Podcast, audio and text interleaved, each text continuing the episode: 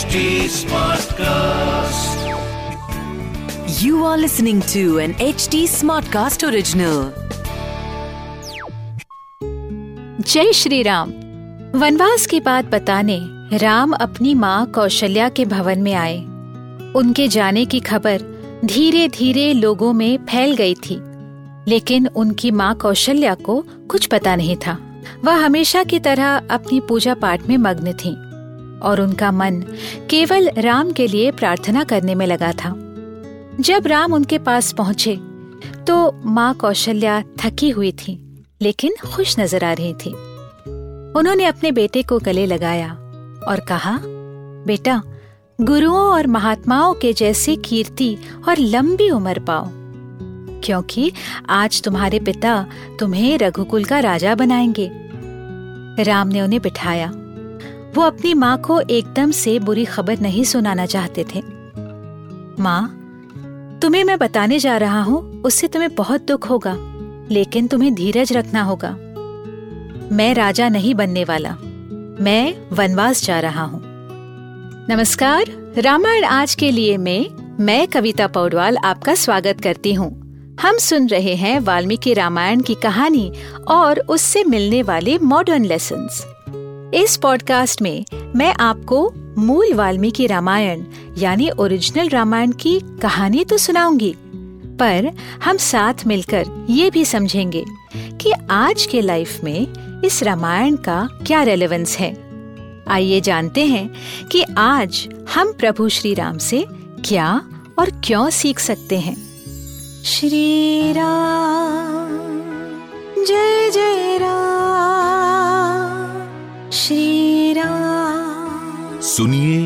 रामायण आज के लिए, कविता पौडवाल के साथ। राम ने अपनी माँ कौशल्या को सारी कहानी सुनाई। अयोध्या के रत्न जड़ित सिंहासन पर मेरा भाई भरत बैठेगा और मैं चौदह वर्ष के लिए वनवास में रहकर ऋषियों की भांति जीवन बिताऊँगा। यही मेरे पिता की आज्ञा है। ये सुनकर कौशल्या वहीं पर बेहोश हो गई। किसी भयंकर सिचुएशन में आप बात को कैसे हैंडल करते हैं? अपने इमोशंस पर, अपने भावनाओं पर कैसे कंट्रोल रखें? ये बहुत मैटर करता है। क्योंकि केवल एक्साइट होने से, भावनाओं में बह जाने से सिचुएशन बदलती नहीं है। नहीं आप उसे ऑब्जेक्टिवली या ठीक से देख पाते हैं। लेकिन हम ऐसा कर नहीं पाते। राम पर इतनी मुश्किल सिचुएशन आकर भी वो शांत थे। लेकिन उनसे प्रेम करने वाले, जैसे उनकी माँ और भाई उतने शांत नहीं रह पाए। राम ने कौशल्या को जगाया और धीरे से बिठाया। वह बोली, जब कुछ वर्षों पहले मैं माँ नहीं बन पा रही थी तो मुझे बहुत दुख था। लेकिन आज तुम्हारे जैसा बेटा होकर उस पर ऐसा भयंकर अत्याचार तो उससे भी ज़्यादा दुख की बात है राम। ये दुख शायद मैं सहन नहीं कर सकूँगी। अक्सर जब मनुष्य अपने भावनाओं को, अपने इमोशंस को कंट्रोल या रेगुलेट नहीं कर पाता तो वो कभी कभी ऐसी घटनाओं से परेशान हो जाता है जो हो चुकी हैं और ऐसे में वह वर्तमान से या अभी से जुड़ नहीं पाते। They lose their sense of the present वैसा ही कुछ कौशल्या के साथ भी हुआ। उन्होंने राम को बताया कि सबसे बड़ी रानी होने के बावजूद उन्हें वो अधिकार कभी मिला ही नहीं था, क्योंकि राजा दशरथ अपनी छोटी रानी कैकई से सबसे ज़्यादा प्रेम करते थे।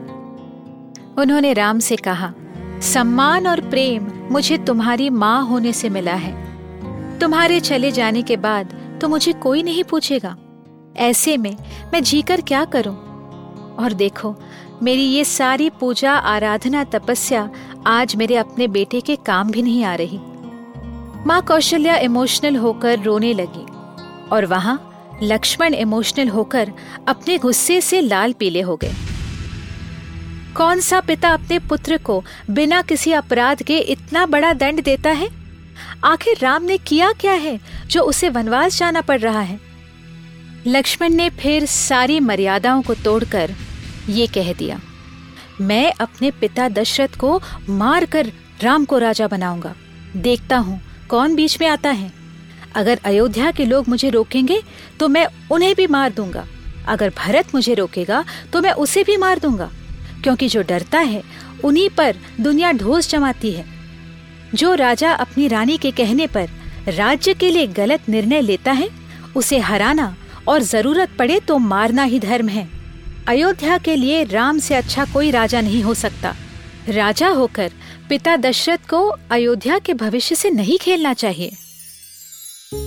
आगे की कहानी सुनने के लिए हमसे जुड़े रहिए रामायण आज के लिए के पॉडकास्ट में, जहाँ हम श्री वाल्मीकि रामायण जी के साथ सफ़र करते रहेंगे। इस पॉडकास्ट को लिखा, नरेट और रिसर्च किया हुआ है मैंने, यानी कविता पौडवाल ने। इसका ट्रांसलेशन किया है श्रीमती प्रतिमा माणिक ने। प्रोड्यूस किया है दीप्ति आहूजा ने और एडिटिंग और म्यूज़िक दिया है सौरभ भोंजाल ने। फॉर अपडेट्स ऑन रामायण आज के लिए follow H T smart cast on Facebook Instagram Twitter YouTube and LinkedIn अगर आप मुझसे कोई सवाल पूछना चाहते हो तो मेरे Instagram handle at Kavita dot Paudwal पर पूछिए। और रामायण आज के लिए की पूरी सीरीज़ सुनने के लिए log on to www.htsmartcast.com अगले एपिसोड में आपसे फिर मुलाकात होगी। तब तक के लिए Ram Ram. This was an H T smart cast original smart cast